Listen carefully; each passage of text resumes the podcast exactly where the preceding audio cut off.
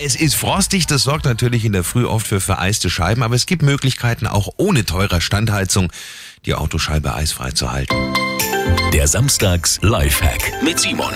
Hilfreich ist natürlich zum einen abends so eine Folie oder einen Karton unter die Scheibenwischer zu klemmen, so vereist die Scheibe nicht. Oder Sie nehmen eine Wärmflasche, heißes Wasser rein, aufs Armaturenbrett direkt unter die Frontscheibe legen. Die Wärme sorgt zumindest bei niedrigen Minusgraden, dass Ihre Autoscheibe nicht vereist und Sie morgens gleich los können. Also bei minus 15 Grad wird es nicht mehr ganz schaffen. Ganz wichtig, bitte niemals heißes Wasser direkt auf die Frontscheibe kippen, weil dann könnte die nämlich springen. Simon Samstags Lifehack, jede Woche gibt's neun.